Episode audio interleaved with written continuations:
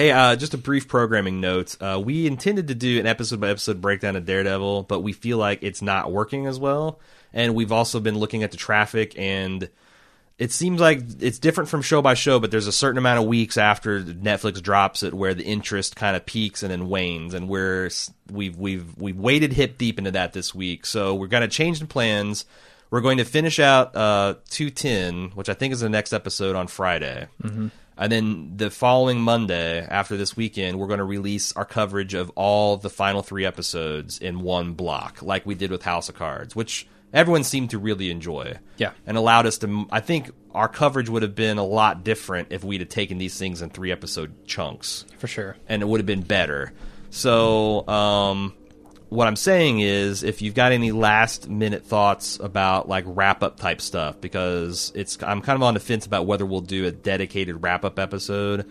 Since everyone has, except for us, seen the entire series, go ahead and watch it this watch it this weekend if you haven't, and send in your feedback for the whole uh, season as a whole, and we'll probably consider that in a supersized Monday episode that wraps up Daredevil. Yep, for episodes 11, 12, and 13. Just Yep. do one big podcast, so. Yep. So just wanted to mention that.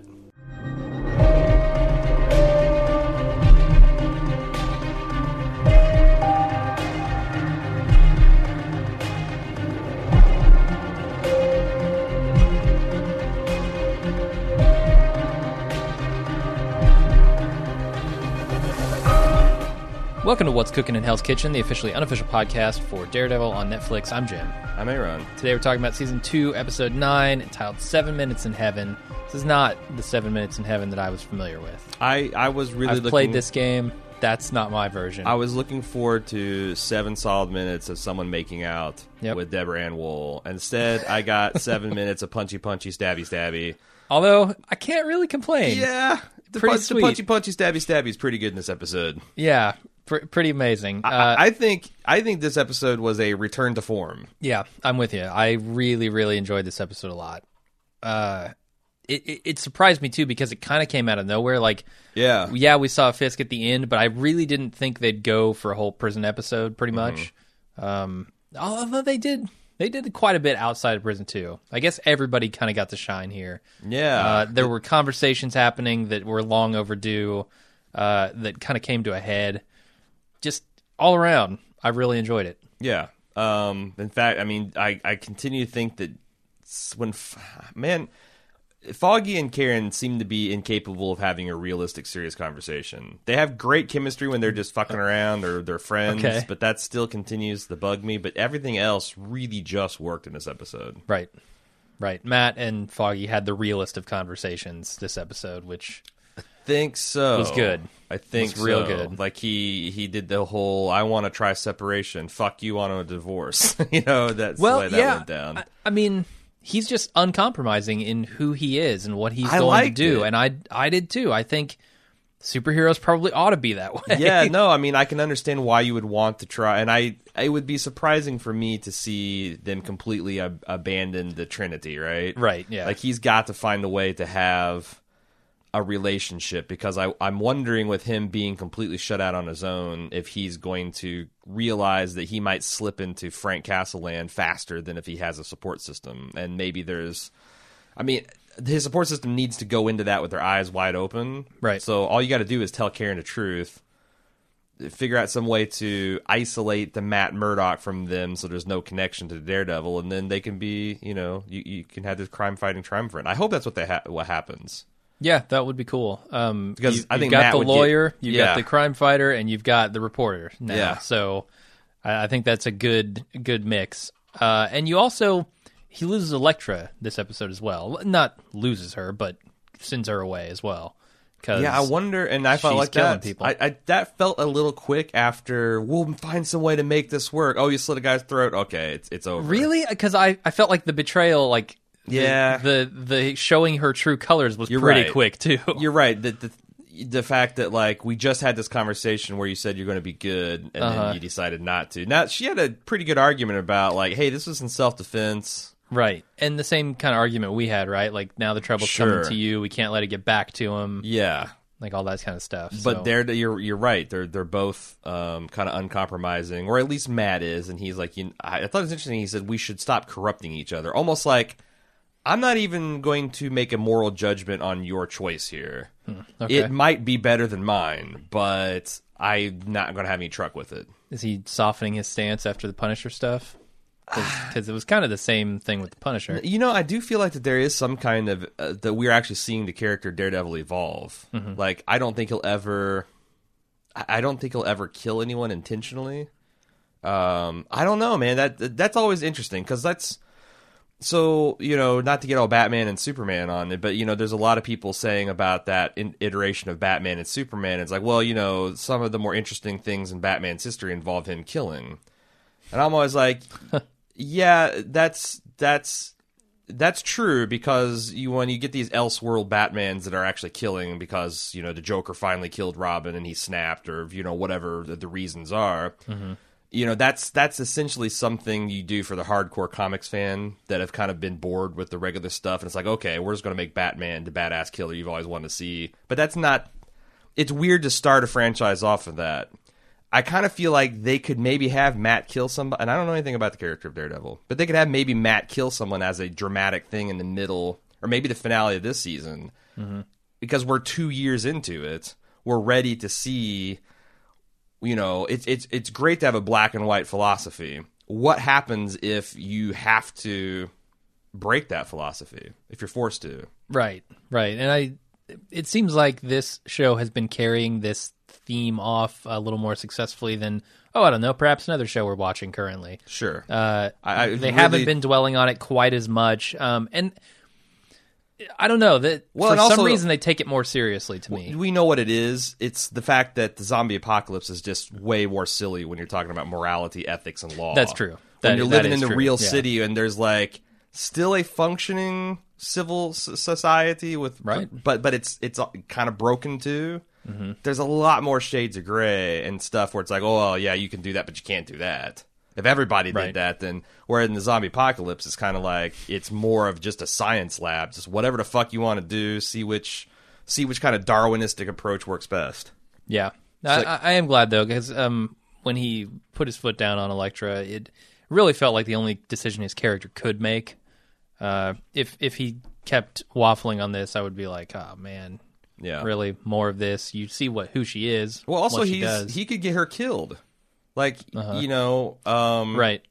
her fighting style seems to be predicated on killing fools.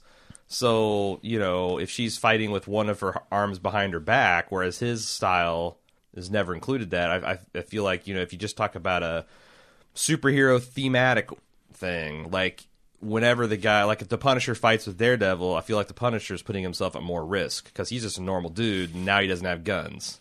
Yeah, And and, and he almost did get them both killed last Yeah, episode. that's what I'm saying. So, exactly, exactly. Yeah. There, there's some danger there. Uh, let's talk about the Kingpin because, goddamn, really missed Vincent D'Onofrio, Yeah, and he's a monster. Like I f- want to retract a little bit about his weak arms because I don't know whether he bulked up in arms. between the, the the cameo of last episode of this one, but holy shit. When he uh, went toe to toe with the Punisher, I believed it. yeah, yeah. And he choke slams him on the table and starts beating his What, you kind of think that the Punisher is doing well. I thought so. Yeah, Yeah. like I'm like, oh, okay, yeah, Frank's taking taking him to school. Uh, Mm-hmm. Nah, nah, Fisk was just fucking with him. Yeah, Uh, Fisk can take a punch and he can deal a punch. And then once he gets a hold of you, what are you going to do? Yeah. The man benches 500 pounds. right, uh, it's great, and I love his battle against this other kingpin, this this Dutton guy. Is that his name? Uh, Played by William Forsythe, who is one of the great gang. Like you know, you're going to see him in Boardwalk Yeah. Empire. You're going to see him in Dick fucking Tracy, of course. kind of a sloppy gangster, like not sloppy in the ways he conducts his business, but his look. His look is a little sloppy to me. yeah, he's a He little always seemed a little disheveled. yeah, sure. Hair and- looks like maybe it could have been washed yesterday. Right, and Certainly you know, this- he's yeah. he's in prison, so I'm not going to give him too much shit in this role. But he always kind of plays that for That's me. what I'm. Yeah, he's like if you want to cast a hard boiled badass bad guy, Yeah. you you put William Forsythe in there and he's going to do it. Um, but they introduce a lot of things. Like I originally thought that the Kingpin was kind of cowed. Like I'm like, oh man, he's going back to his little sad fat boy routine. Like he's scared Uh-huh. of his own shadow.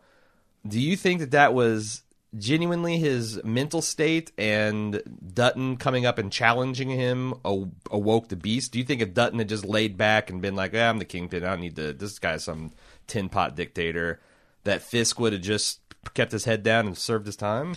I'm not sure because there's that opening shot where he's sitting there staring at that wall, right? Which is obviously re- um, reminiscent of the painting that he had, and But- you know the th- thing with his Yeah, dad. yeah. No- The- no kidding. th- that whole childhood thing. No fooling. So I don't know if that's him like going back into Kingpin mode, or if he has to wait until the guy comes in and threatens him. See, I always thought that they used that as a motif last year when he was at his weakest.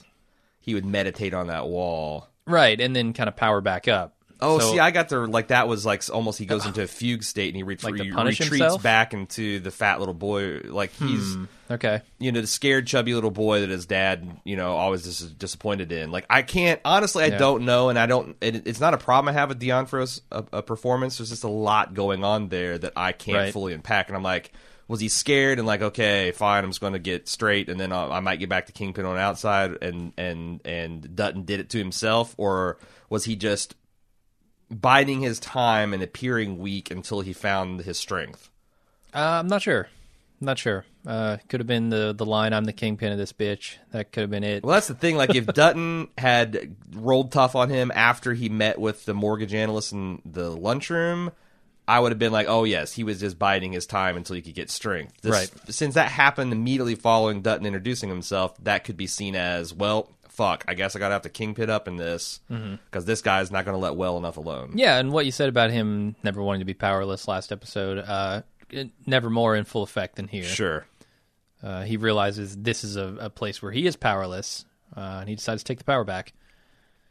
I really like his conversation with uh, Frank the, toward the beginning there, where he talks about having developed an empathy towards those who suffer at the hands of the law. I don't think he's talking about mandatory sentencing or or bail posting too high. Like Anytime I see a minority get Right. thrown away for life for a dime bag, my blood boils. Yeah. No, I don't. Something tells me he's that's not what he's on about.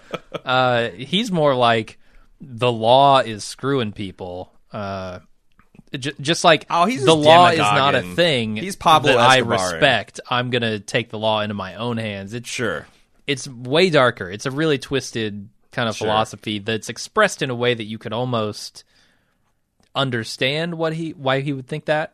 Or It- it's becoming more thinking. clear to me that he like you know we had that question last episode about whether he is relatively altruistic and he wants he doesn't want any other person to be afraid like him he wants to provide through his own brutal methods and effective methods a safe society where you know people like his father can't menace families and people like himself can grow up and feel safe and secure versus fuck the world i'm just never going to be victimized again it Yeah. feels like more and more it's the latter Yeah, I'm and that you. hell's kitchen is going to be devastated under his rule rather than flourish Uh-huh. which i don't know i mean I kind of wish they would uh, they'd find a way to shade back towards the pop you know the Pablo Escobar running for the Congress version of Kingpin because I Okay.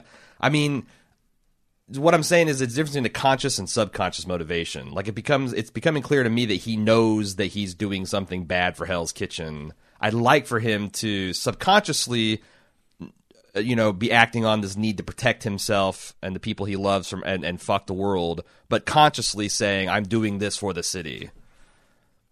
Okay, yeah. I, I don't know. I, that's I that's get what I'm it. looking I- for. I wonder how you express that, like I- to the audience, like subconscious versus conscious decision. Well, I mean, Like I guess you have other characters say, "No, this is what you're doing," and he. But what I'm like, saying when he of- lets when he lets the Punisher out on the city to make it bleed, Right. Like he he's just letting a random loose cannon out on the streets. That implies, and and and I feel like his speech was when Frank is basically calling bullshit the entire time. We're supposed Uh-huh. to understand that this is insincere. okay, I think you they just did do that. Maybe have a way for, but I don't know how you do that because he's immediately double crosses Frank. right. Do you have a okay? Let me ask you this: Do you have a problem with Frank going along with this? After being uh, double crossed and almost because killed. it my my immediate reaction is I don't see the because again I'm a big Punisher fan and like I don't see the Punisher working for the the Kingpin under any circumstances. But I think I've walked that back. But I'm curious about what you think. Well, Frank is also working for himself. He goes into Dutton. He he stabs him. He finds out that- Independent contractor. right. He finds out that he's not actually the guy who orchestrated the whole thing. There's this guy named uh, Black Sabbath or something. What is it? Black uh, Blacksmith. Blacksmith. Yeah. yeah, black. It's Ozzy Osbourne. He's Ozzy biting off bat heads and he's draining their blood into vats. What are you going to do? There's this guy um, who actually orchestrated the whole thing and was supposed to show up at the meet and then Sure. didn't. And when they realized he wasn't showing up, they realized it was a setup. There was an undercover cop there, like, and shit just just went off the rails. Uh, and the massacre happened. There was this funny I thing. feel like uh, Frank is now just he he got out of prison. He used Kingpin almost to get out of prison to go find this guy. it's the perfect situation where they both think they're using each other. Right. And like, you know, at the end where it's like, well, if I meet you, only one of us is walking away and Kingpin's like, I'm counting on it. Like they know Uh-huh. they both think they have the upper hand and it's gonna be super interesting to see who wins. Yeah, and then on the other side of that kingpin, uh, he wants the streets cleared for his for his stuff when he gets it's out, right? Be, it's gonna be that much easier for him to win his war. Right. If the competition continues to be swept clean. So it's a win-win for both of them. Yeah, um, I do think that it came across as funny Frank's interrogation of Dutton for a bit when Dutton's like, "The deal went south," and Frank's like, "What do you mean went south? The deal went south?" And he's like, "What do you mean?" He's like, "Do I have to explain a common metaphor to you?" like it went pear shaped. There's nothing wrong with the South. What's wrong with you? That's right. What do you mean? I spent a lot of time in Georgia. It's a beautiful state. um no i but but yeah i think that's my final reaction is like this is not the kingpin in the comics this is the rise of the kingpin okay. so i have to get it out of my mind like this is like if like superman went to high school with lex luthor which i kind of think is a canon thing they used to be best friends Is It's- it- you can't say like oh that's unrealistic to superman and hang out with a young lex luthor because he wasn't lex luthor yet Right. so the Punisher can be like, you know what? I can use this arrogant motherfucker to Mm-hmm. my own ends. So I think I'm mollified. Yeah, I, I'm fine with the the way that went down. Uh, I, I early on in this episode, I was hyped for this Punisher fight scene. He's like, "I'm going to set you up for Dutton. I'm going to, you know, create a window where you can get in there." Uh, I just I kept getting more and more hyped, and then it kind of almost subverted my expectations. I know was like, about to say the same I thing. thought he was going to go on a killing rampage, Sure. cut through a cell block worth of people, Kill your way to justice. to to get to Dutton, and then he was going to just take him out. But it actually went much better than I expected. That fight is so bloody Yeah. and so I I don't know, just visceral and real and Well, and every time I feel like they get in this long hallway, I'm like, oh god, they're going to do a fucking hallway fight Right. again. But they always find a way to like, okay, now it's a staircase and there's a twisting. Now it's like the contrast between him and Matt. Mm-hmm. He's a fucking animal going to work with just sticks. yeah. Uh, at one point, does he have an axe? Is that what I saw? That prison hatchet was was horrific, man. yeah, it was pretty awesome. Oh wow. Um. Yeah. I I, I want to read my notes. And then the, the, just the way he he's covered, he's drenched in blood at the end, and he cuts that guy open. Do you think that him and Andy Lincoln have a deal? Like, who- Yeah. who, can be most soaked in blood in this season of television? Because it's like, it's like, oh yeah, you have a little blood dripping out of your beard. Check this shit out. Yeah. I'm gonna, I'm gonna I'm gonna spray myself with it, mouth open. Did Did you notice the the fact when he killed that dude on his chest, it left like a puni- bloody Punisher logo? Oh no, I didn't see that. Oh, it's like you can you know when Forrest Gump wipes his face and it's the it Uh-huh. comes away. Yeah, it's yeah. just like that, happy- except for a bloody skull. Um, it's pretty subtle. In fact, Cess and I were watching. I'm like, oh, it's a Punisher skull. She's like, oh, bullshit. And I'm like, no, look at it. Look, and she didn't see it until I think. There's a scene where they drag him over a puddle, and you can see the Yeah. reflection, and he almost sees it. Like, oh, I wonder if that's going to be the birth of his costume. Oh, I like it. Uh, but yeah, my notes um, are uh, Frank takes a shiv through the arm, which is brutal. Breaks a dude's neck. The slow mo stuff I thought really shows off the timing because they obviously filmed that in full speed or approximately, and they're they probably well, what do you think? They undercrank it so they're actually moving slow. But then they super slow it so it looks like because it I don't know. these I things are missing by inches when and they always do the the slow mo really effectively where you're like wow if they're like a Mm-hmm. half second earlier or later uh Jon Bernthal is taking a prison hatchet to the face Yeah, I I don't know how they do that stuff. Probably a lot of CG mixed in there It- too. it's also probably foam rubber yeah. So you hit him in, a fa- in the face with foam. Who cares? sure Uh, I, there were a couple scenes where I think it was pretty obvious he wasn't actually punching the guy in the face. Like he's got him down on the ground and he's punching like kind of just below the camera. yeah You can tell he's like punching him in the shoulder or something. Yeah, yeah, yeah. Like, but I think he's really hitting the actor, which sold it. Yeah, and, uh, and more than it should I, have. I feel like that it's been a while since I noticed the pu- I, that I did because but the guy's face wasn't on screen, so right, and the axe, I think he he hits, but it kind of glances the guy. And it's digital blood, but I thought the Right. effect was actually much better than what we see on like that other show. Um, the, put but everything thumb- else. put a, his thumbs in Yeah. a dude's eye. Yeah, that was Oh man! And then horrible. when the the cops come in, like they're Spartan warriors, and they're got this drum beat, and they got this gas canister, and he's just standing there in the rising gas. I'm like, wow, okay, I'm back on. Like again, Yeah. don't know how you do Punisher for 12, 13 episodes, but can we get a Jon Bernthal Punisher movie on Netflix? right. Yeah, I, I was impressed by all the Punisher stuff this time and all the Kingpin stuff.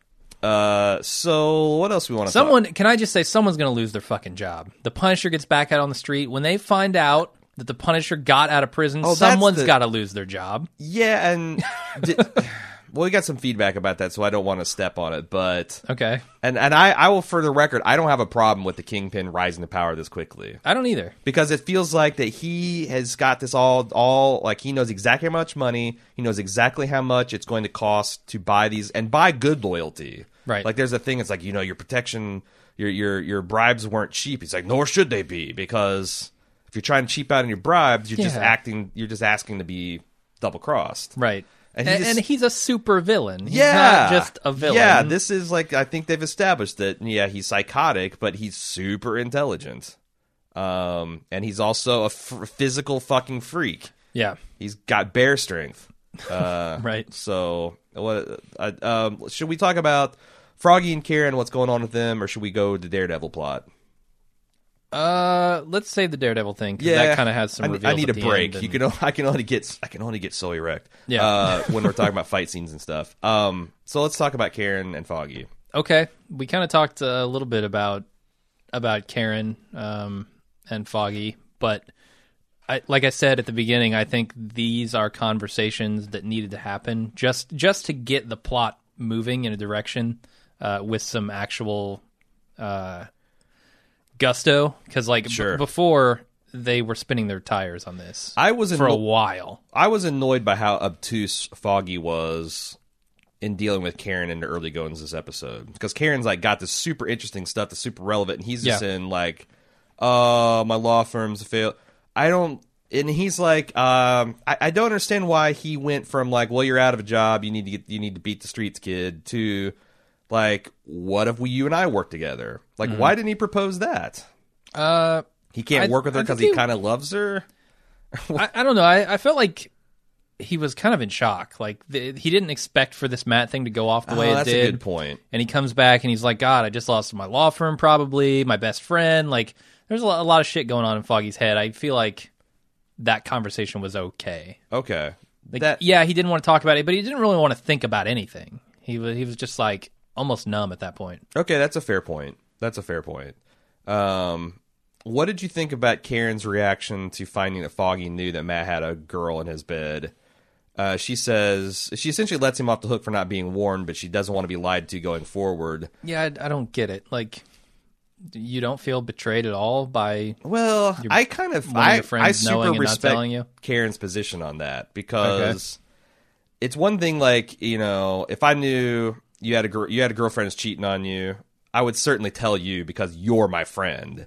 okay. If you were beefing with another one of my friends and I'm just a observer, I don't think like it, to me my code as a loyal friend says that I don't share like I'm not going to pass dirty laundry on to you or vice versa. Okay, so Matt and Foggy have been friends longer, and you you think he needs to be loyal to Matt versus being loyal to Karen? Well, I mean there's a line like if yeah, uh, I mean, I'm Probably, not, yeah, not that's- judging guess- that. I'm just asking: is that That's kind of I'm the position that. you Uh, take. but I think yeah, like it, it's and he told and also it's like I think he told Matt and I I also kind of think that he would have told Karen have Karen and him been in a more real relationship. Right. Um, and it gone, and he, he kind of gave Matt like the one. It, it's like you should be the one to tell him, and I thought took that as a little bit of a threat. Like you need to tell her before I do. Right. So I feel like everyone played this as an adult. Like Foggy didn't be like, "Oh, I was going to tell you, but fucking Matt," and and Karen is like, "Well, I don't expect you to betray your best friend over, you know, your your." Okay. So yeah, I, I was impressed with the adultness of everyone's reaction to everything. Yeah. No, I. I mean, the conversation between Matt and Foggy really impressed me. I thought Yes. uh, Matt not budging on the Daredevil thing um, versus being a lawyer thing, and being willing to shut down this office, p- potentially blow up two friendships as Daredevil to do the thing that he has spent his life trying to do. You know. I, w- I mean, I wonder if it's just the, the the guy that plays Foggy. I don't think can go can do sad. He can play Uh, like funny and arrogant yeah. and competent, but like he seems like I didn't get the fact that he was really sad Hmm. when I just thought he was like sleep like sleepwalking through his lines. Just, just sleepy. He's Just sleep- sleepy. yeah. Period. Yeah. I, although I have to say, like this, they're having this very intense conversation, Matt and Foggy. And, and the entire time, I'm thinking, "Look at me when I'm talking to you, damn it!" Because like it's got to be off-putting to have a conversation with someone who isn't looking at you. And uh, yes, I know he's blind. Yeah, I'm sure. not blaming But- him for that. the- I'm saying the so the overriding of the inbred social cues. right. Like Now they've been friends for so many years that I I you know that probably doesn't bother Foggy, but Yeah. but it it was something I noticed. And I was like, "Oh man, that has to be weird having that conversation." yeah. Uh, but now, I mean, he's completely alone, right, Matt? He doesn't have anybody. He threw Elektra out. He threw Stick out. He threw Karen and Yeah, that's what I'm saying. Foggy He's- out. He's totally just going to do his Daredevil thing. Which can't last. And you can almost feel it. Like there's a kind of anger in him um, toward the end of this episode. Mm-hmm. I'm not doing anything wrong. Fuck you guys for judging me. and, and well, yeah, I mean, in this, these conversations, there's kind of a bit of anger too. There's there's a little bit of anger, a little bit of sadness that this is what he needs to do. Yeah. But toward the end of this, when he goes out and he starts fighting and trying to find the blacksmith or the black hand or the black sky, whatever it is, uh, th- you can feel a little bit more of an edge to Daredevil, and I think that's kind of what you're sensing with And they've been building that, that, idea that he's changing. Yeah, they've been building that with uh, him rebarring that guy up and yeah. Now it's kind of starting to come to a head. He's losing people. He's not getting the job done. Like all this shit. All right, before we get into the Daredevil, because we're about to veer off into Daredevil, we want I Yeah. want to talk about Karen and her being offered a job at the Bulletin. Yes, Uh, I think so. She's got an office now, or at least a place to sit. And it's it's Ben's old joint. Yeah. Um. So so the, the, what led up to this, just to real briefly recap, is she after her disappointment with Foggy, she went to visit the editor, whose name I still don't know, but he's I'm liking him more and more. He's like uh, the thinking man's Hammer. Yeah, the Daredevil version of Hammer. I don't understand because Hammer's smart too. He's just He the he's just yeah he's the Marvel Universe Hammer from uh, uh, House of Cards. Thor's Hammer. He's yeah we're, that's his name Mjolnir. yeah, Um, whatever. you- However you say that. So uh he she goes to take him all the stuff that she's discovered. He's impressed as hell and says, "Hey, you know, you're shaking the right trees. We got to go now talk to the ME to get an, a, a thing on this John Doe." I also like it. She's like, "Oh, you're sending me?" He's like, "No, don't get cocky. You need me to come along with." right. Um uh so they go to an ME to hold up in a hotel. I'm kind of amazed that he's willing to talk to anybody. After Elektra comes and says, "I'm going to beat Right. the piss out of you," and also everyone else that threatened you was going to like. He's got so many people threatening his life. He he's opens up. I get it. He's like, "Hey, I want to be on deep background." You this is this is the story. You need to find another way to corroborate the story, so I'm not involved. But still, that's ballsy. and he's he's been living kind of this this life um, for a while of fear. Right. I guess that's like, true. He wants to get out of it, and they promise Yeah. him a way out. Like, look, if we can put these people away, you can go back to living your life, and that's kind of what he wants. So Uh, but he drops the bomb that the John Doe, who was removed from the murder scene, is on no official records, was an undercover cop. Right, something in his This- shoe, a marker in his shoe. Is that how they? they yeah, tell? yeah, like some kind of code word or like a safe something he could. I don't know what, but um, I don't know how you'd use that. Like flip off your shoe. I'm all right. I'm all right. Right. Um, I saw The Departed. yeah. It can still go bad. oh, sure. I saw The Departed as well. It's kind of forgettable, honestly. I don't. I never understood why people thought that was an amazing movie. Uh, I, Controversial I opinion. It had a lot of hate- stars in it. I also hate the usual suspects. So Right. everybody, come at me, come at me. Um, I feel like the my the inbox is going to be a bunch of people with shields banging nightsticks on it. Uh, uh, shit. Where was I going with this, man? I don't know. Oh, so this we're back on the Reyes. How do you pronounce this person's name? Because I've been doing it wrong. The DA? yeah. I think it's Reyes. Okay. Reyes is dirty again, right? Because if it's an undercover cop and she's the top cop in the city or the top prosecutor, hmm. she's the one that would probably set up or work closely with the department on this. I could believe Reyes is dirty. I could definitely believe that. and also, like, Karen got this information way back when from the assistant DA with the, you know, like, I need some leverage on your boss. And this has all led to this. So, like, I, I do think that she's involved in some extent. Yeah, that that wouldn't be a hard sell for me. Um, so they decide that so if they if they got that that that bombshell information. Uh, we also found from the blacksmith. We didn't talk about this, but the blacksmith is the one that set up this buy because he's a supplier of pure uh, heroin from the Far East, which is interesting. That seems like a hand connection. And Right. he engineered this this deal amongst the three biggest gangs in New York. There was an undercover there. People found out, all went to shit. We know that. Yeah, so it feels like maybe the blacksmith wanted to take out all these gangs, Yeah. set something up that would go bad. Yeah. So so Karen comes in and uh, the editor I thought offered her a job. You seem to be like maybe they're easing into it. No, no, no. I, I think it's Okay. it's pretty much a done deal. And because he says, "Look, you know, uh, you need to keep following this because you got a knack for it and you're really good at it." Something I agree with. Right. And I, I'm worried about Foggy. What's he doing for a job? uh, he's drinking the eel, man. Uh, You can't. You got to have money to drink the eel, or goodwill, I guess, if you can go drink That's for free at the bar. But That's true. I don't know what he's doing. Uh, yeah, I wonder how they're going to keep him occupied. Yeah, But anyway, uh, he offers her a job, and she gets Ben's old office, which I thought was pretty already emotionally uh, satisfying. But they threw a curveball.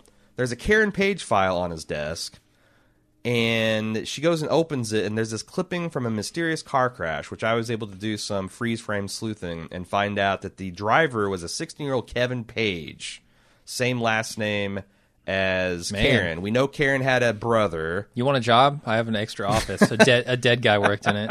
You mean the closet here? Yeah. in, the Bald Right, Studio. it's a little cold in there. Ooh, all right. Well, I get a little hot sometimes. Um, so Yeah, so her brother. and, and let, is there anything we can infer from the circumstances? Because the first I'm thinking, oh, drunk driver, or maybe was she the driver? And she because she has this extreme emotional reaction. So I think the circumstances on their own, no, but the circumstances in this fictional world with the characters' reactions, yes. Because the circumstances are, it was it happened in in the daytime. It's 140. Doesn't seem like alcohol would be involved. Single car crash.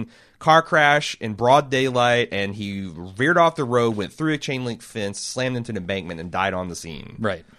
Um, it how if that's foul play? How in the hell does this all connect? Why was Ben digging into it, and why is Karen had this? Ex- I mean, these are all the mysteries we're supposed to be asking, right? Right. I mean, we don't know anything about her brother, do we? I mean, she mentioned that she had one when she was the getting to know you phase with Ben with, with Matt. right. rather.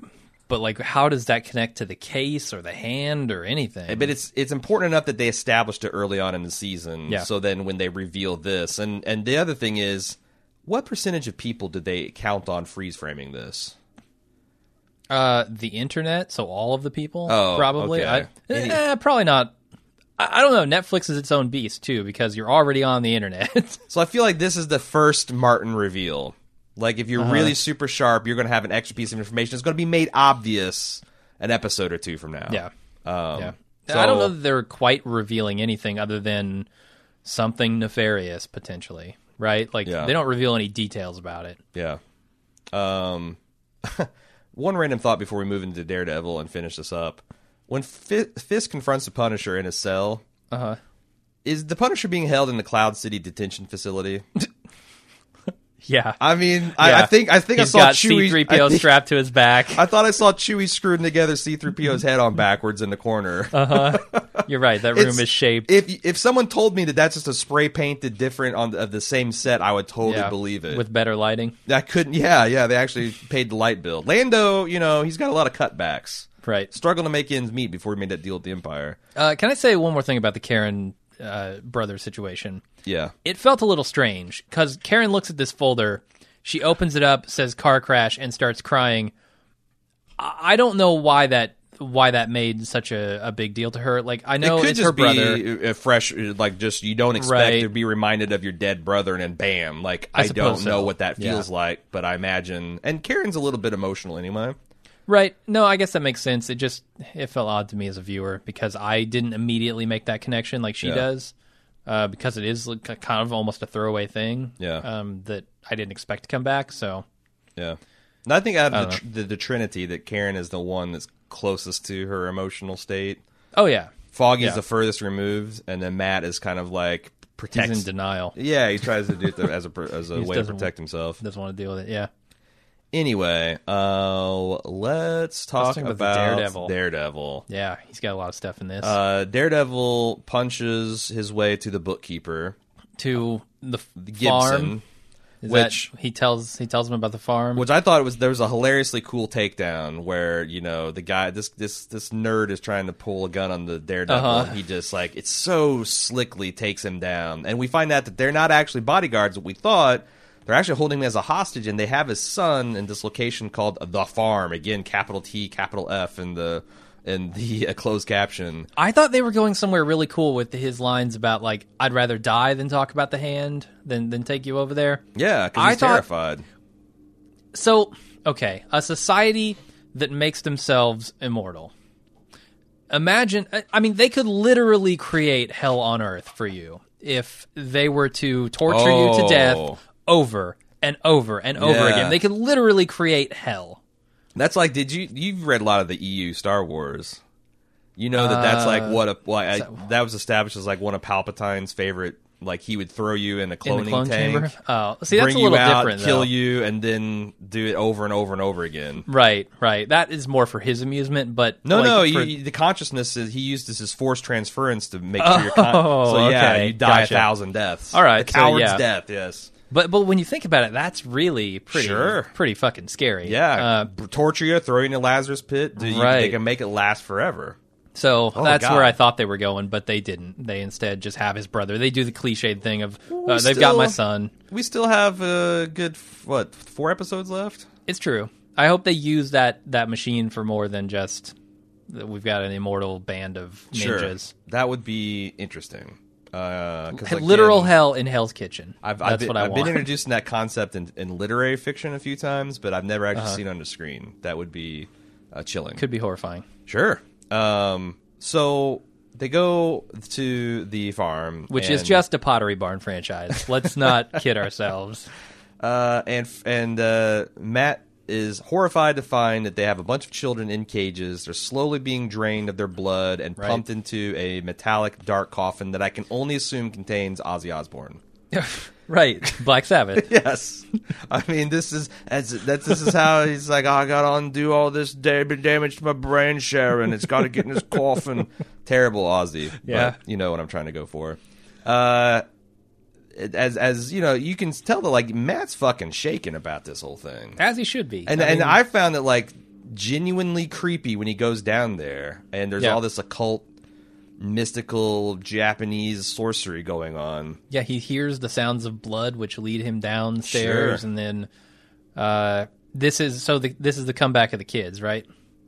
From season one. Yeah. this is what This they is were what- doing. We don't know all these what, children. but this is why all this human trafficking apparently was happening. yeah, Uh, and then suddenly a ninja in a London fog coat attacks, Uh-huh. and uh, we're expected to remember who he was. It's the Red Ninja from last season who Daredevil burnt in that uh, uh, uh, complex fire. Nobu.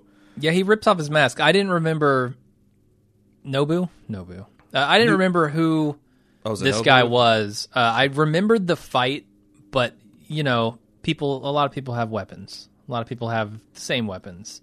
I don't know. This I was- wasn't sure I about- reckon I didn't recognize him. Um, I knew that he was supposed to be an important guy until he got the chain blades. I did remember that.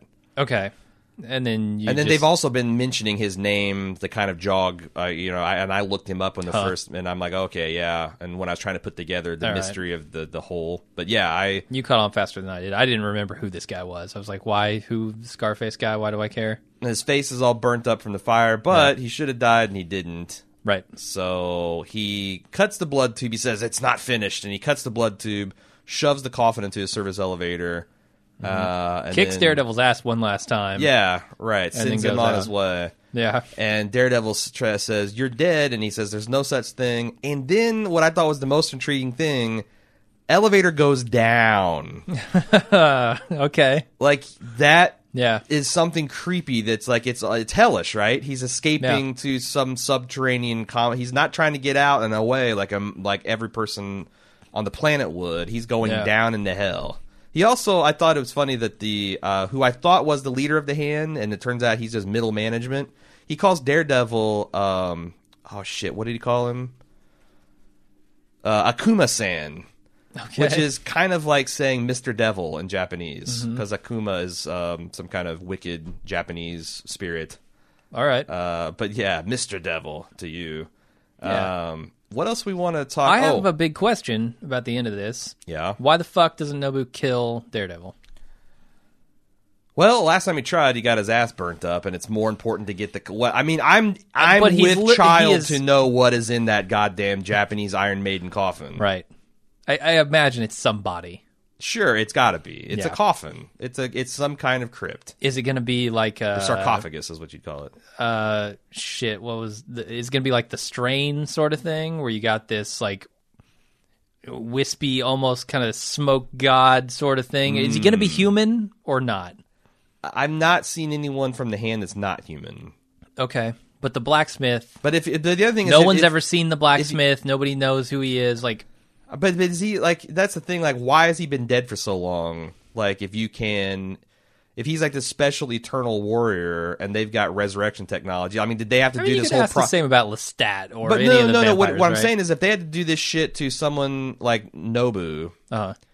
Who is not as important in the grand, like he's not Dark Sky, right why bring him back Why bring him back if you could just brought back this asshole? Like, Right. I, I'm hoping that this all makes, and it might not. Well, this might is be a like a book show. this might be like a monthly ritual and it takes a little bit and like yeah, like you know Like, You- you just- which uh, that's, that's that's what I'm saying. Is this guy special or is he just they're just showing us how this operation goes? It's a good question. I still don't feel like the question of why didn't he kill Daredevil was adequately answered. Well, I mean, Daredevil is a thorn in their side, and just kill him. You've got him down.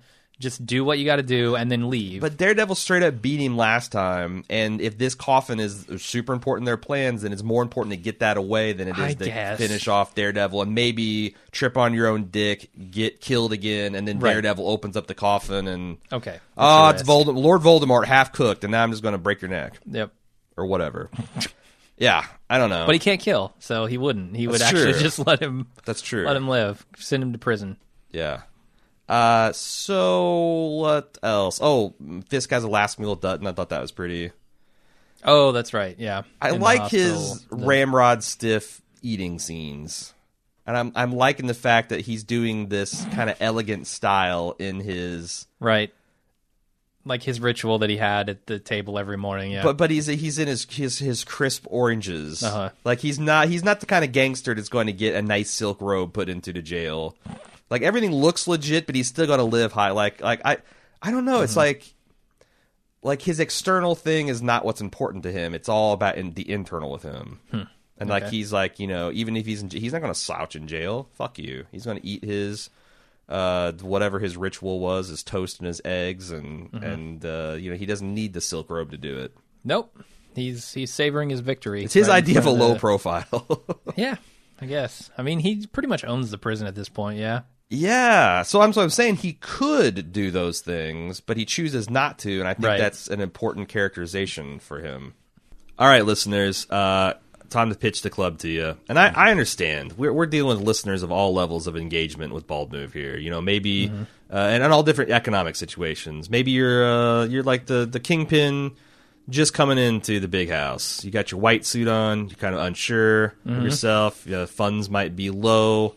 You might have spent the la- your last buck bribing a prison official. Uh, but, but but maybe some of you are sitting there orange suit kingpin, and you're drinking your Chianti while you're uh, listening to your rival drown himself in, in his his own blood. uh, maybe you can spare a buck or two to join the club. It's easy. Go to club.baldmove.com. It's got tons of special features, ad free feeds, uh, bonus podcast, extra content, and the satisfaction of knowing you're enabling uh, this content to be created. Because we couldn't do it without you. There would not be a Daredevil podcast. Uh, there wouldn't be uh, pretty much anything except for walking, watching Dead, Better Call Saul, and Game of Thrones if it wasn't for uh, you know us being able to do this on a full time basis. So if that's important to you, uh, please check out club.baldmove.com. If you don't want an ongoing commitment and you like shopping online, another great way to help us out is to remember to use amazon.baldmove.com before you visit, uh, and and that way everything you purchase doesn't cost you a thing. It just throws money to Bald Move's way, and it's great. And if you're in a uh, foreign market, uh, you can go to support.baldmove.com and there's we actually have uh, foreign market Amazon accounts for a lot of major countries. Check that to see if uh, you're one of them. And thanks again for supporting us. Let's do feedback. Uh, as I promised, we have a double sized feedback bag since we were kind of light last week uh, or last episode. Uh, Michael B starts off. Uh, I think this was for 206. Said I was starting to wonder about the direction of the season, and I think, uh, though it might be obvious by now that we have a theme, should we allow someone like the Punisher to take law in his own hands by letting him become a judge, jury, and executioner? Some would say no. Some would say yes. But like Claire said in season one about Matt, uh, you're the man this city has created. I believe that can also be said about the Punisher. He would have never went down this road of killing like this if it weren't for the city taking his family from him. The question is: Is the the city made Daredevil? Is Frank the man that the same the, the man that the same city made, or is Frank the man that the city that Daredevil made made? Does that make sense? Right. So And is now that an interesting now that the city has made Daredevil, is Daredevil changing the city? Yes. Uh, Is this an escalation? it feels like it. It does. Um, I mean, maybe it was inevitable, an inevitable one, and you know, the city creates a a guy like Daredevil, and Daredevil creates guys like Punisher, and who knows where that goes from here. But either way, I think that is what's happening. All right. He's he's starting to shape the city as much as it shaped him. Okay.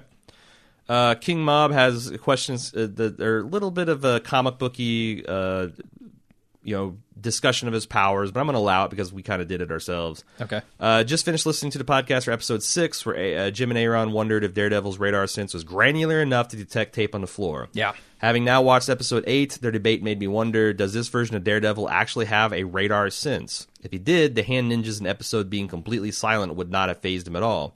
Instead, because he can't hear their heartbeats, Matt says he can't pinpoint their locations. Thinking back on it, I don't think the show has ever implied or said that he has a radar sense as we know it in the comics. In episode 5 of season 1, Matt describes what he sees as an amalgamation of inputs from his other senses. Never mentions a separate radar sense. In episode 7, when Yeah. Matt is being trained by Stick, he says he can sense where things are and when they move, but a sense of hearing and uh, touch could account for that. Oh, totally. I didn't mean to imply that he has like an extra different type of sense that most people don't have. Um, if that's what they thought. and the world on fire portrayed on his perception is definitely not the 360 degree 3D image of his surrounding I always assumed he had. I don't know that I agree with that though. Hearing is pretty much a 360 sense. yeah, so like you I think- might have it stronger in a like a 180 degree fark fark arc in front of you because your ears are facing that way. But, but but not. It wouldn't be completely blank behind you. Certainly. no, no, it'd be cool if he had the. uh you know the vestigial ear muscles that we have, like you know cats and dogs, and swivel their ears around so they can overcome that weakness. It'd be funny if his his mutation be allow- so weird looking his ears are just rotating and stuff. Um, like maybe uh, that. No, no, that would be so off-putting. Even under a helmet, like if he had these things moving sure, constantly. Sure, it'd be hilarious. Um, this leads me to believe that Daredevil, uh, Netflix's Daredevil, doesn't have the comic book canon radar sense. He places combatants' locations by proximity. Oh, he does in the comics. well, I mean, here He has okay. actual radar. No, I mean it's echolocation. It's always described Okay, as echolocation, right. Which to me, it's like is essentially the same as radar sense. Sure. I think he should walk around going mop like Archer does Sure. to to locate, like to have the sound waves bounce off. Yeah, yeah. That'd be pretty funny. Um, I see. I guess I took it as like a combination of the ninjas' robes being some kind of like stealthy material, and they're Right. reducing their heartbeats And their movement is is smooth and because all the, he can detect yeah. their weapons. So, I mean, again, I don't know how it happens, but, But I, I don't think this means that he doesn't have 3D vision. He can see negative space too, though. Sure, Which I don't makes sense. understand how a ninja could possibly not create negative space by not bouncing whatever it is back to him. Like there, it's an either or. It's like a logical fallacy that you would be able to not show up on his thing and also not create negative space. I don't know because I hear like I've read a lot of submarine fiction, and I hear like one of the hardest things to detect is like a whale.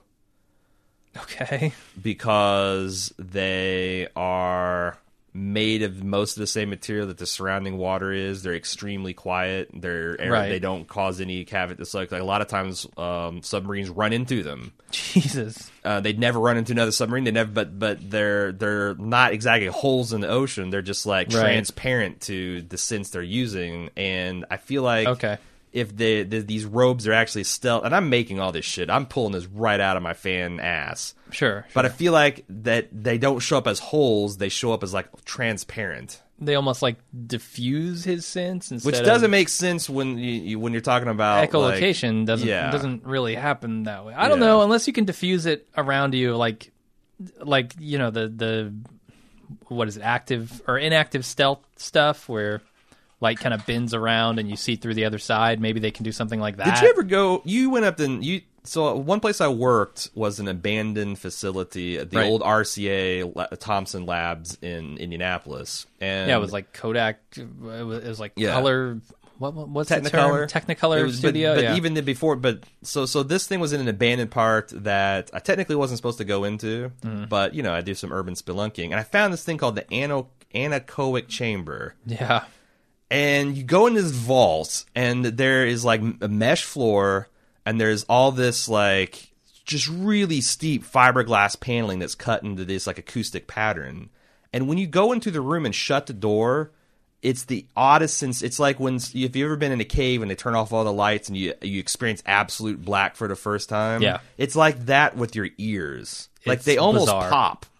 Um i wonder what happens you throw matt in a chamber like that He's probably blind. I think I, I wonder if they'll like Like actually blind, like unable to Yeah. tell where he is and what he's doing. And, yeah I think I I might have posted like pictures or a video in the ancient bowel because we we filmed the video there We did. We did some Kickstarter stuff, stuff um that I don't know if we ever used. Maybe yeah we did. I wonder if I can find a picture of that if I know I still have the video somewhere. right on um anyway I just it's a little odd thought that uh, you know why we're geeking out about his powers Right. So I, don't- I, it's weird. I don't know how to draw a distinction between echolocation and radar, and I I disagree with his analysis that they haven't established that he does have some kind of 360 because he you know he can sense He a does, baseball yeah. bat coming from behind his head. Right. He definitely at least has some kind of hearing.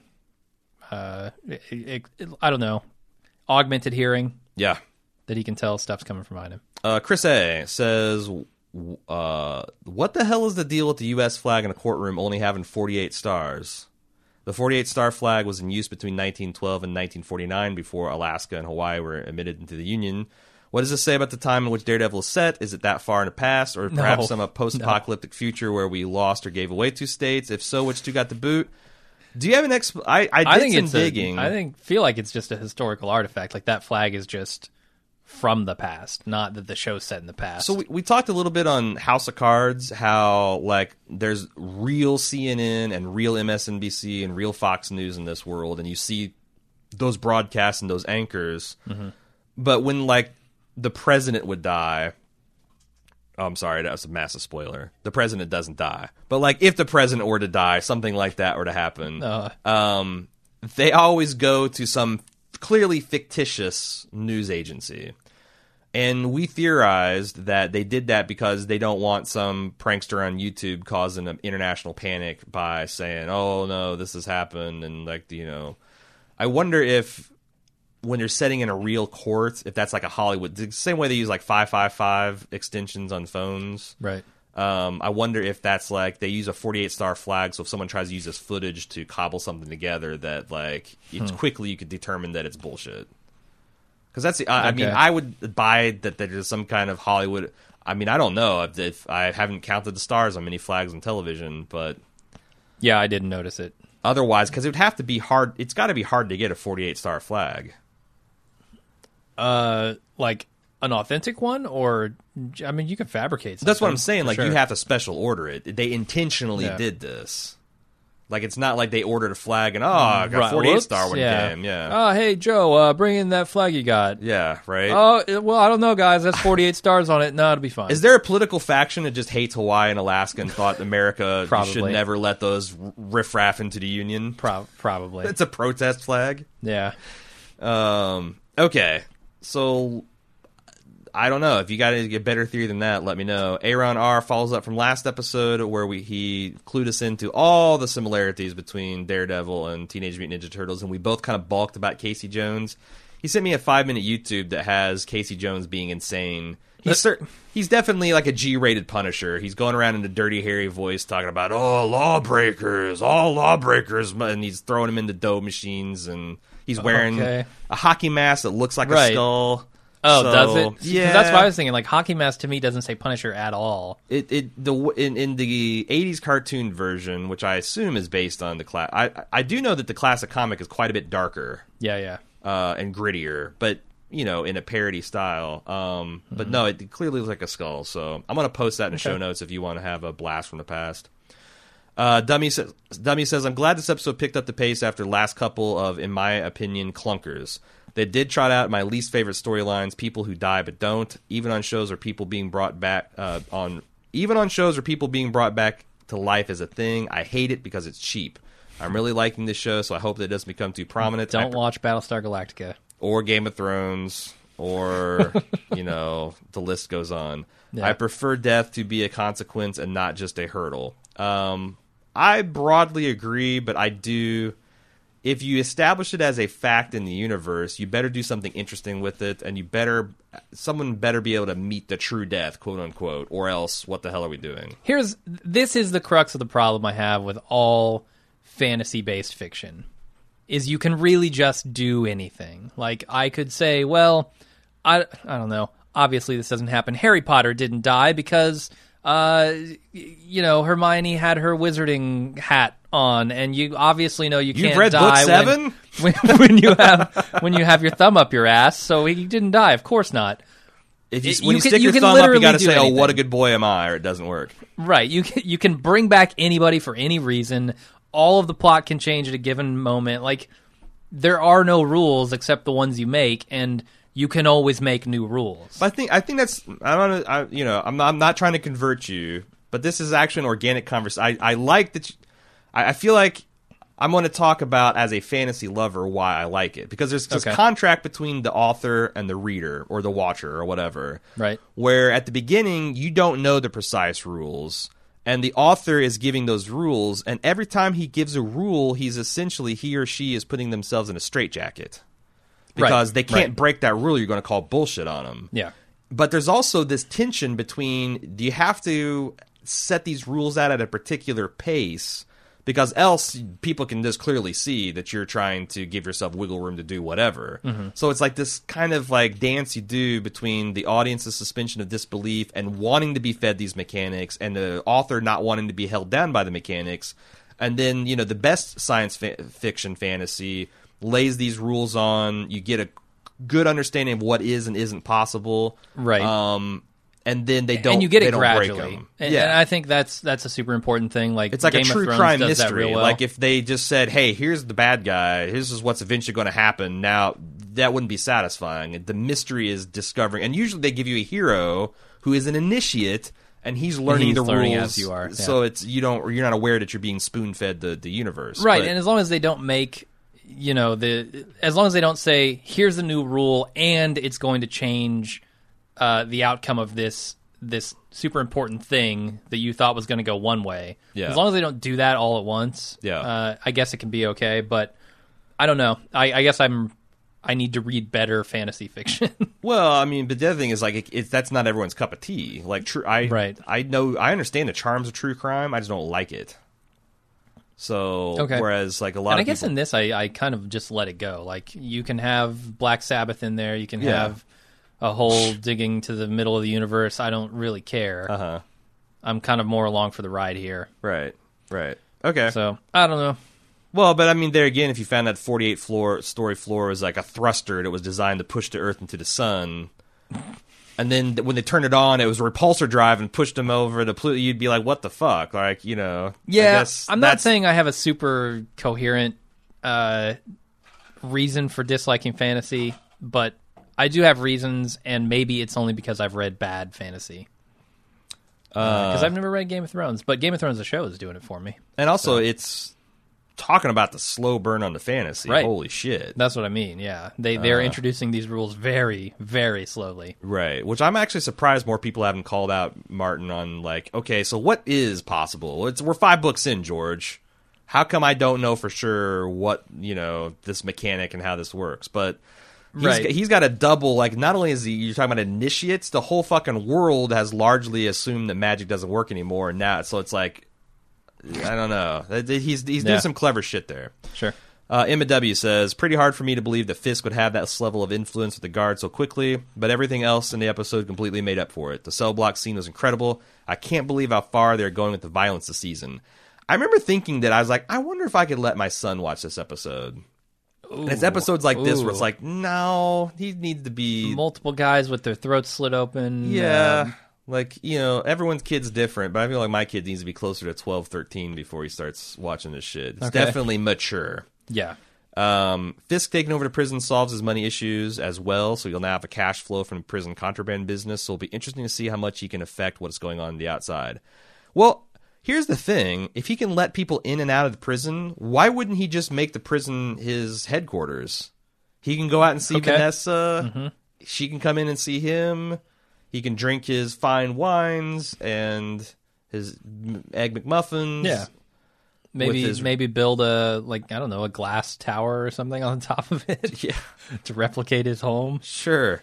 Uh, I I wonder if that's going to be like the you know his kind of thing for the rest of the season. Maybe not on the next. That he's hey I'm in prison. What do you?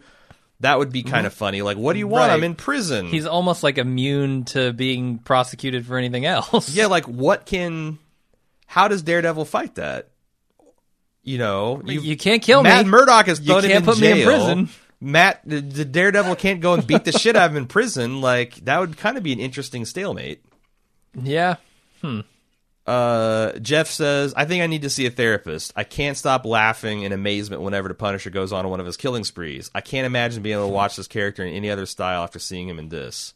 Um, I don't think you need to see a therapist because I have that same giggle response Yeah. when there's just horrific, over the top, insane violence.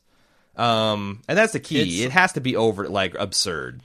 It, it, it's awesome in the the true meaning of the word, right? Yes. Yes. It's like- Inspiring and, and fear some people's dread reaction to awe is Yes. to giggle, to yeah. to I don't know, have have a reaction you wouldn't expect. Yeah. So I get it. Um, but I totally agree with you. Uh, Chris says, I don't suppose we'll get any explanation of how the hole was dug out at this point. It looks like we're moving more firmly into mystical territory very soon. I I hope not, man, because I'm going to be fucking disappointed if I don't know precisely what the hell they were doing at the hole, this coffin, and the blood. Like, Yeah. they owe me that now. I think that we'll get to it. Okay. Um, probably this season. I hope. I think this so. Season. No, I, I'm. That's what I'm saying. This season, Like, needs I to happen need- this season? I don't need to know what Black Sky is necessarily, but I need to know what they were trying to do and the items involved. right. You know, like the culminate because it seems like no one knows what Black Sky is. They're just trying to make it happen. I mm-hmm. need to know what ingredients they're mixing in the pot, or else what the fuck. Uh, Chris says, I also want to know what's up with that article in Ben's office. Um, he mentioned that someone on Reddit screen capped the entire article. There's mention of a Kevin Page being killed in the car accident, which we already discussed. Uh, I, too, am very curious about that. Garth Gal says, was so awesome to see D'Onofrio back. He just kills it in this role. I know it may not be everyone's cup of tea, but that final shot of him in the prison hospital room was chilling. Is it ever mentioned how long a time span between the season one finale and the season two premiere was? Wasn't it a year? I don't remember. I know that they mentioned they, they strongly implied, and I thought it was a year. Yeah, I couldn't tell you. Um, but it's also I wanted to say two years, but I'm only I'm pro- pretty sure that's only because I just saw the Banshee episode and they had a a flash forward in the in the this too. So it's like it's all fucking with me. I But- think it might be two years. You might be right. There might have even been a title card that says two years later. okay. Yeah, I felt like that they definitely dis- established it was it was between one and two years. Uh, These There could be go. false memories, but I just That's what I I just remember. incepted you, man. yeah, you did. Uh, anyway, I only asked because Fisk walked into jail with like two very minor cuts in his face at the beginning of the episode. He had to have spent some time in the hospital after a fight between Daredevil and him at the end of season one. I thought so too. I was surprised, but the, here, here's the thing, And they show the cut in the flashback. He didn't go from beaten the hell beat out of him from Daredevil to prison. They talked about there's a court case he lost. There's a plea deal they're working. They're doing an appeal. So he went through the wheels of justice. Let's say four to six weeks if it was expedited all the hell, which I imagine the the, the Fisk would want to drag it out. Um, so he had time to heal up. Yeah, that's true. I don't know if it's the full, you know, because this is obviously. I, I don't know how. I don't know how much. The, the thing I'm curious about is how much time elapsed from him wearing his whites Mm-hmm. to when he started paying off people, rolling three deep, and getting the guards on his side. Like that could have been six months to a year. Yeah. And that's why it's like some people might like. I don't. I think a lot of people think that he came into prison and took over within the week. I think that his going from white to orange suggests a passage of time I think so. and then the fact that he's built all this stuff and spent all this money like it might have been a lot longer than the show implies but they were jumping back and forth and it's hard to tell that's kind of and in which case that's kind of sloppy we could use some title cards or some sepia tone or something to tell when we came Eh, maybe they want to leave the timeline loose. I don't know. that's that's true because you can you know you can get yourself in trouble by putting yourself in those straitjackets Yeah. Um. Anyway, he continues. This show continues to just buck any sort of realistic consequence of violence. Fisk has a bloodied nose after getting headbutted and punched like five times by the Punisher. That's kind of throwing me for a loop because in season one seemed to have much more stakes as far as that goes. Like another poster mentioned earlier in the season, this is just getting to be video game territory. Wait, wait, wait. Kingpin is a, a brutal uh, superhuman being, yeah? I mean, I, I don't know that he actually has like super strength or Uh-huh. super ability to take a punch, but he's a physically well built guy. I don't know that he necessarily would, you know, take a headbutt and not and and and, and just be devastated by it. Like Okay. Yeah. I, I'm thinking he's stronger than the average human, so like punching a 20 he pound can ham, take you know? more. Uh, so it, I, I disagree in that particular example, but I broadly agree that one of the things I really fell in love with, and I tend to like, I like vulnerable heroes. I like heroes that are like the like uh you know the Weeble Wobble, Mm-hmm. like like um uh, Wolverine's perfect example. His prime ability is just to be able to take a fucking ass kicking Yeah. and keep going. And I like that about season one Daredevil is that he prevailed despite being exhausted, despite his broken ribs, despite his concussions. He found the way to keep fighting forward. Whereas now, ever since they put him on a super suit, like he's got a super suit, which because we talked about, like that's a good way because you can't have a human body take that much punishment week in and week out and not have you be like you're going to be a 40 year old football player in six weeks if you keep taking that punishment. Right. Um, so you got his super suit, but you got Frank running around and you know, but he he prison got the scrubs. fuck beat out. I'm looking at Frank's face. Frank's face hasn't healed but it doesn't affect from- him.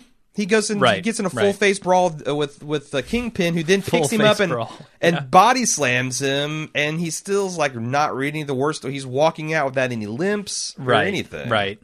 That that is a little unbelievable. But I also felt like Matt in season one was a little unbelievable. He took an extraordinary amount of punishment, and I know they made him Yes, I felt you know, like mentally resilient I and felt like- able to fight through it, but he took a lot of punishment, and and it hurt him. But I, I feel like he took a superhuman amount of punishment. Well, and I felt like they walked, but they did walk that line because yes, it never It- it stopped him. But they, borderline. in the acting, they always gave me the impression that Matt was just barely winning these fights. right. It, it was borderline season one. I think you're right. The Punisher has been a little too superhuman in his ability to take damage. But th- I think they also might be implying that his brain damage might have like dulled his ability Uh, to maybe. feel pain. Does it dull his ability for his bones to break? True. drinking? is- Are they feeding him a lot of milk there in prison? Is Because he- he, also had a he also had a half inch drill bit put through his le- uh, his foot that's true. like And he less walked than a it month off. ago because they fast tracked a trial and all that stuff. So He did have a limp, but he walked it off. yeah, he rubbed some dirt on it. Uh, but I agree, it's that the the gritty realism and the, of the violence was more in the Banshee territory last season. This it's more Yeah. comic booky, and I kind of wish they'd go back. With Fisk, I'm okay with it. Yeah, because Fisk can absorb a lot of punishment. Yeah. and also none. This is all just cosmetic shit anyway. Right. Like Punisher's taking structural damage. that's true. Uh, Dominic P says, I was having a discussion with my wife about the moral imperatives Matt's find himself adhering to and finding that we were in conflict. I want to know what you guys think. Not that I'm 100% on Matt's side of Oh, it, but I do find it interesting challenge to let your opposition live rather than to kill them. They were My- caring and matting it. They They were. were having an actual. No, I think it's worse than that. It's it's it's Daredevil and Elektra. Oh, Uh, Dominic's all Daredevil, and his wife is all like, "Fuck that, kill the kid." Tactically, it's a must. he notes, "I clearly love my wife, but I bet you sleep with one eye open around her." uh, you should. Uh, the no kill clause was one of Batman's trademarks, but for some reason, I don't come. It doesn't come across as irritating to the viewer in the context of the Batman. I think this is because all of his villains villains conveniently die of their own devices, at least in the film anyway, such as Ra's al Ghul, Bane, Ray's, Race's daughter, Joker not being dead, but Heath died, eliminating that character's return, etc. In the context of Daredevil, it's almost like watching Star Trek, in that for the world of the 24th century, at least for humans in the Federation, taking the action to kill is not taken lightly, and these characters struggle with that moral imperative as well. I recently got the Blu-rays for the entire series, and there are many times in the first season, and I kind of forgot about this, where they all admit that it'd be easy to get things their way just by overpowering nearly all species they encounter. Picard even says, The thought has, of course, occurred to me, but he still chooses to route of peace to comply with the Prime Directive. Of course, the difference be- being uh, between being that Matt doesn't want to kill because of his religious beliefs, which I think he holds sacred despite bending a lot of them. Batman didn't want to become his own enemy. For Star Trek, it's a matter of moral civility and demonstrating their species' advancement. So, on the one hand, I do think that maybe it's better to kill your enemy to protect yourself or the ones you love. I admire adhering to a moral imperative no matter how hard it gets and how hard it works against you, which I think is the reason that Matt decided to end his partnership and his friendship with both Foggy and Karen. He fucked things up, but I think he wanted to, somehow subconsciously, because his nightlife is not going away and it's not worth risking their lives. Mm-hmm. Uh, the question is, what is he going to do? Breaking the arms of domestic abuser? Yeah, that probably converts an asshole husband to a life of less violence. Doubtful. Doubtful. Uh, not exactly civil, however, it might work. Uh, but what do you guys think? What do you th- do with the guys that kill without a second thought? And despite his vigilante actions, Matt does largely believe in the law because that's his strongest mitigation for the bad guys. And it's civil recourse, highlighting his issue with parent, Karen's pro-ish Punisher stance. The problem is that in both cases, it's just a put off. I think what Matt might have done is broken those kids' arms because, law or not, he's out for six months of his life, right? A long time to rethink what yeah, got they don't the have an arm fixing are. chamber. they can bring you back to life, but they're not going to fix your limbs that quickly. Uh, arguments can be made that jail connects criminals rather than reforms them. This is truly murky stuff, and I like it. This is interesting because this goes with the whole Kingpin's now in jail, but he's still the Kingpin. right. Like, what does Matt do with that information? Uh, and so, okay, this is a big issue to unpack, right? And I feel like there's a distinction to be made, obviously, in comic book land and the real life. Uh, I think both of us have, have staked our claim on vigilante justice does not work in real life. Yep. Uh, now, I think in a perfect, with perfect knowledge, you can make those calls and you can say, uh, these are the people who deserve it in these fictional worlds. Sure, worlds. it's like the benevolent dictator theory. right, right. It would be perfect. Theoretically, in this fictional world, uh, the Punisher is justified in killing a, a fair amount of the people he's been killing. Sure. I think. Uh, if you if there's someone killing remorselessly and you have no other recourse but to kill them, I say go for it in these fictional worlds. Yeah, and and it, and it doesn't matter that you have a crying son or daughter that you left behind. Right. Like, uh, you know, a, uh, Hitler had people that loved him too. Right. Doesn't and, mean and the people you're killing uh, also have families, also have Sure. things that that are going to be affected Yes. by them dying. Yes. So you dying is is kind of the greater or the lesser of the two evils. Sure. Uh, than to let you continue to kill more and more people. But it is interesting to have a hero that rejects the that ultimate that that lesser of two evils philosophy. He pursues Right. what he considers upright and righteous, regardless of the cost. And I'm also with the, the emailer whose name I didn't catch, uh, Dominic, Dominic, in w- when he says that uh, he can respect somebody who does hold to those philosophies. I think Yes. those are those are very good things to to hold on to. I mm-hmm. just I don't know that in this world that we're being shown, Daredevil's method is very effective. yeah, and I wonder if they'll be able to find a middle path going forward. Although Daredevil that's killing people, Like maybe if jail worked better, but Kingpin certainly hasn't had any problems doing what he wants to do in prison. The problem is once you kill people, you become a criminal. Like the law in the comic book land might overlook in you beating the piss out of someone. But that's interesting to the Punisher and you know Spider. Man. Spider Man's a mass vigilante that the cops like. Right. Punisher's a mass vigilante that's essentially shoot on sight, Yeah. and that has its own complications in the universe too. Because you know Daredevil can go up and have a conversation with the police and work with them, Uh-huh. whereas the Punisher can't ever do that. Yeah. So I think that's another interesting element that there are, you know, there's different levels of being outside the law. Right, right, and different consequences for each of them. Yes.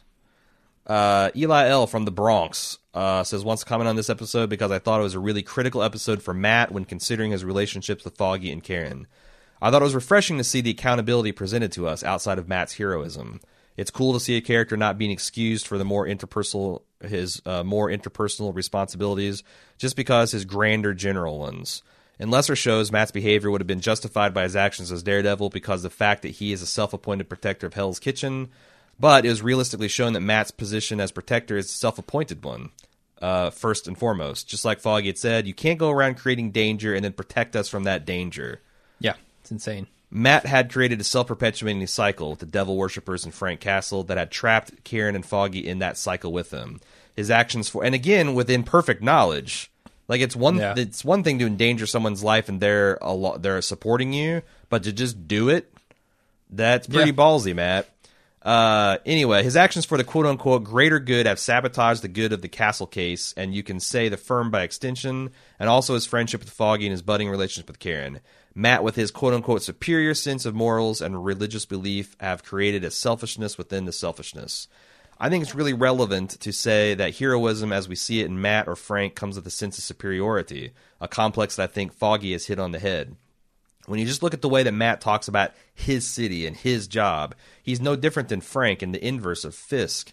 The sense of possession and protectedness are things that are very much insane. It has made him jaded into the more personal to the more personal repercussions of his actions, all for the sake of protecting them.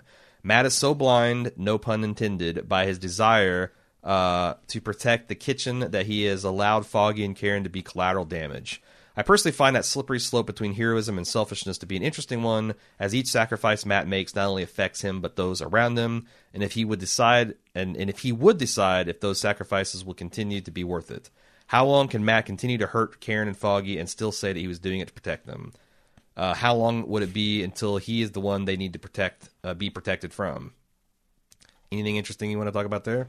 Yeah, I, I like the nuance of um, this idea of whether or not Matt is selfishly protecting this city, because a lot of the times uh, you go back to some of these gangster movies, right? And the Sure. gangsters are always like, "Oh yeah, we're gonna we're gonna do right by our community, and we're gonna all these people are Sure. gonna be better off. The the city they they're doing the same thing, but there's always kind of this sense of community built into it, where Mm-hmm. like it's not just their responsibility to clean up the streets Sure. And and that's how a community needs to work, right? Everybody needs to participate if you're going to really even call it a community. Yep. Uh, at this point, is Hell's Kitchen even a community that Matt can save, or has he turned it into something where it's That's just a good question. his his thing? Like this is I own this, and I'm going to do as I see fit and eliminate the people who I think need to be eliminated. Versus like going to the people and saying. I'm here to help, but you ultimately have to do this for yourselves. Well, so that's interesting because that's like the conservative case against government charity, right? sure, Like sure. you take money involuntarily from people and distribute it to causes you support, then the average person sees a poor person on the street and they're like, ugh, don't I pay taxes so this doesn't happen? Rather than, oh God, look at this problem we have. We You need have to soup attack it from kitchens. We need volunteers. We need all that kind of stuff. I know. Right, right. So I'm saying, like, I think that's interesting that Matt essentially is creating, enabling people to like not, yeah. you know, be their brother's keeper because we've got the devil in Hell's Kitchen to protect us. So why do we need to get involved? Yeah, and he doesn't And it's, even it's see that also it's got a corrosive effect on the police because that's something the sergeant was complaining that like you know Maloney is like damn you know we're the, the guys on the force are even kind of losing focus on what we're doing here. Yeah. That's the moral questions that are asked in this que- is, is really really cool. Yeah, I don't know that they've really gone that route yet of of this being a selfish thing. Yeah. Yes, it's certainly selfish that he wants to be Daredevil versus Mm-hmm. like wanting to be a lawyer and help out his friends. Sure. I don't know that the show has actually gone that direction of like he's selfish for doing what he's doing and not involving the people in Hell's Kitchen. Hmm. Uh, so maybe they'll take it that direction at some point. Uh, finishing up with Eli, he says another theme I think is important is while Matt withdraws from his friends, he merges with the Daredevil persona and with Frank's influence, i.e., the increased brutality of his fight scenes that follow us as Matt is wrecked by his loss. I think you got to throw an Elektra in that stew too. Right. Uh, Matt's no longer dividing himself from the Daredevil, and I think that is really important because personally, I feel all those self-imposed boundaries are just means to stop yourself from feeling completely complete responsibility, which once again is an important theme. Matt merging with the Daredevil is the most significant point of his arc thus far because the first season was all about establishing that different uh, differences, creating that alternate persona, finding the balance, but recognizing the space between the two. Yeah, that's uh, I I like this kind of more literary analysis of it uh, because I feel like the Marvel Cinematic Universe is often accused of being kind of like bubblegum and pop and lightweight Yeah. when in reality they've already dealt with you know loss of friends and family, substance abuse problems, these deeper issues that I feel like are more adult than like whatever grim dark Frank Miller fantasy you want to conjure up Right. You know like it's you, you know and that, this season has been perfect but i'm tr- struggling to think of another comic book series that maybe is not jessica jones that treats the superhero in this kind of deconstructive way Yeah, and I think the gloss of of the, just the look, like the look and feel of Mm-hmm. a Marvel universe, tends to get in the way of taking it a little too uh, bubblegummy. sure Whereas in Daredevil, you kind of you bring everything down. You bring the saturation, not the saturation, but No, I- a little bit on the saturation, but the the brightness down. that's what i've realized like when i'm taking like when we've got a bunch of daredevils on the front page it's dark and drab and dreary like i'm looking Yeah. for pics from for screen caps that like are if not not in a this- hospital, But even it's not, then, it's amazing how muddy and desaturated everything is. Like Huh. the courtroom scene that I pulled out last episode, still really dark and and and grimy hmm. for it being fully lit. Yeah. It's kind of it's it's. Now I'm not. This isn't a con, uh, this isn't a complaint. I'm not saying it's muddy and Right. murky. It's intentionally so because I, I feel like you should need a shower after you get out of Hell's Kitchen. Yeah, and I feel like it, it does help the themes of this show It's to have the visual style that Grit, it does yeah. versus like having Iron Man flying around in a red and yellow suit. Sure. Having Thor in his costume. Like, those are hard things to get real dark with. Yeah, Because when you do it, it's like, well, I don't know, man. I don't buy that. That everything's too bright and happy and like.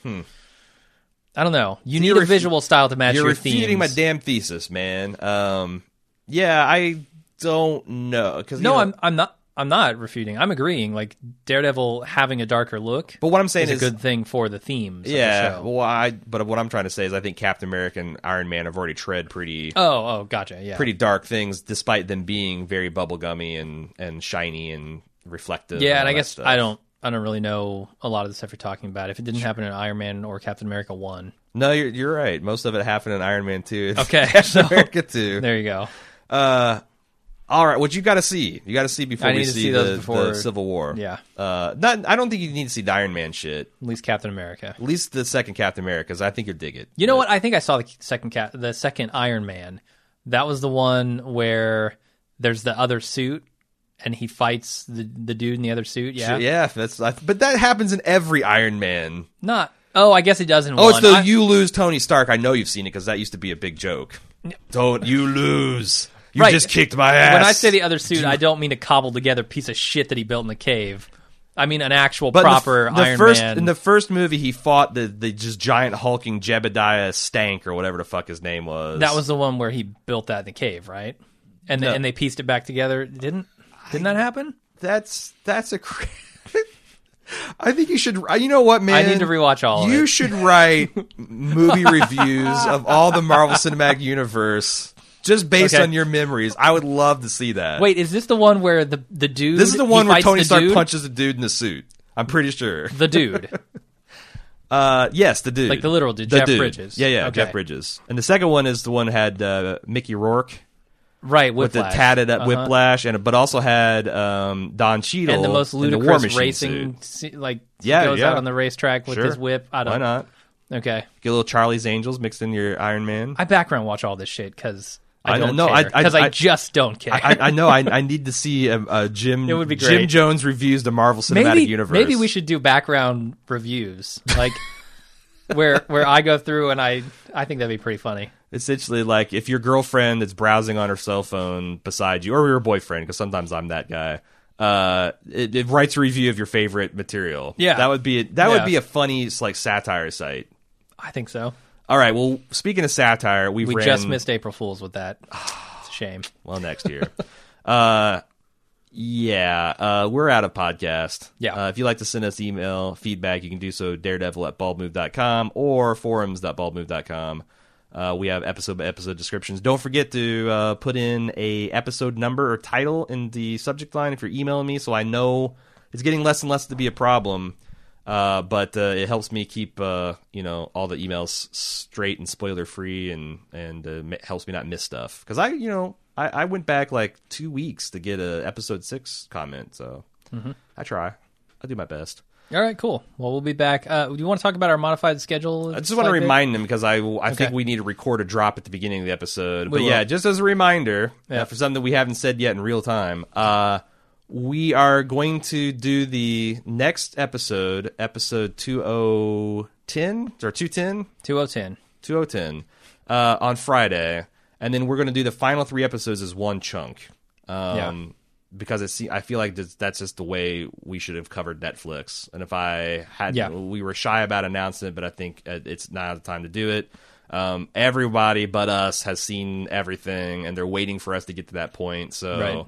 no more of this, uh, you know, uh, Fron dance that we've been doing. And it Uh, worked really well for us with House Cards. it did, so- and everybody loved it. Yeah. And if we'd have known then what we knew now, we would have gone to war with Daredevil like this. So uh, that's what we're going to do next Monday. This this upcoming Monday, we'll have the final three episodes, uh, potentially a wrap up after that if it's warranted by the final three episodes and feedback. But we reserve the right to just have the final one. Um, Right. so I feel like most people have seen it. So if you got your final thoughts, send them in.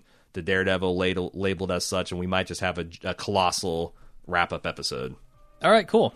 Well, we'll see you guys on Friday regardless. And until then, I'm Jim. I'm Aaron. Bye.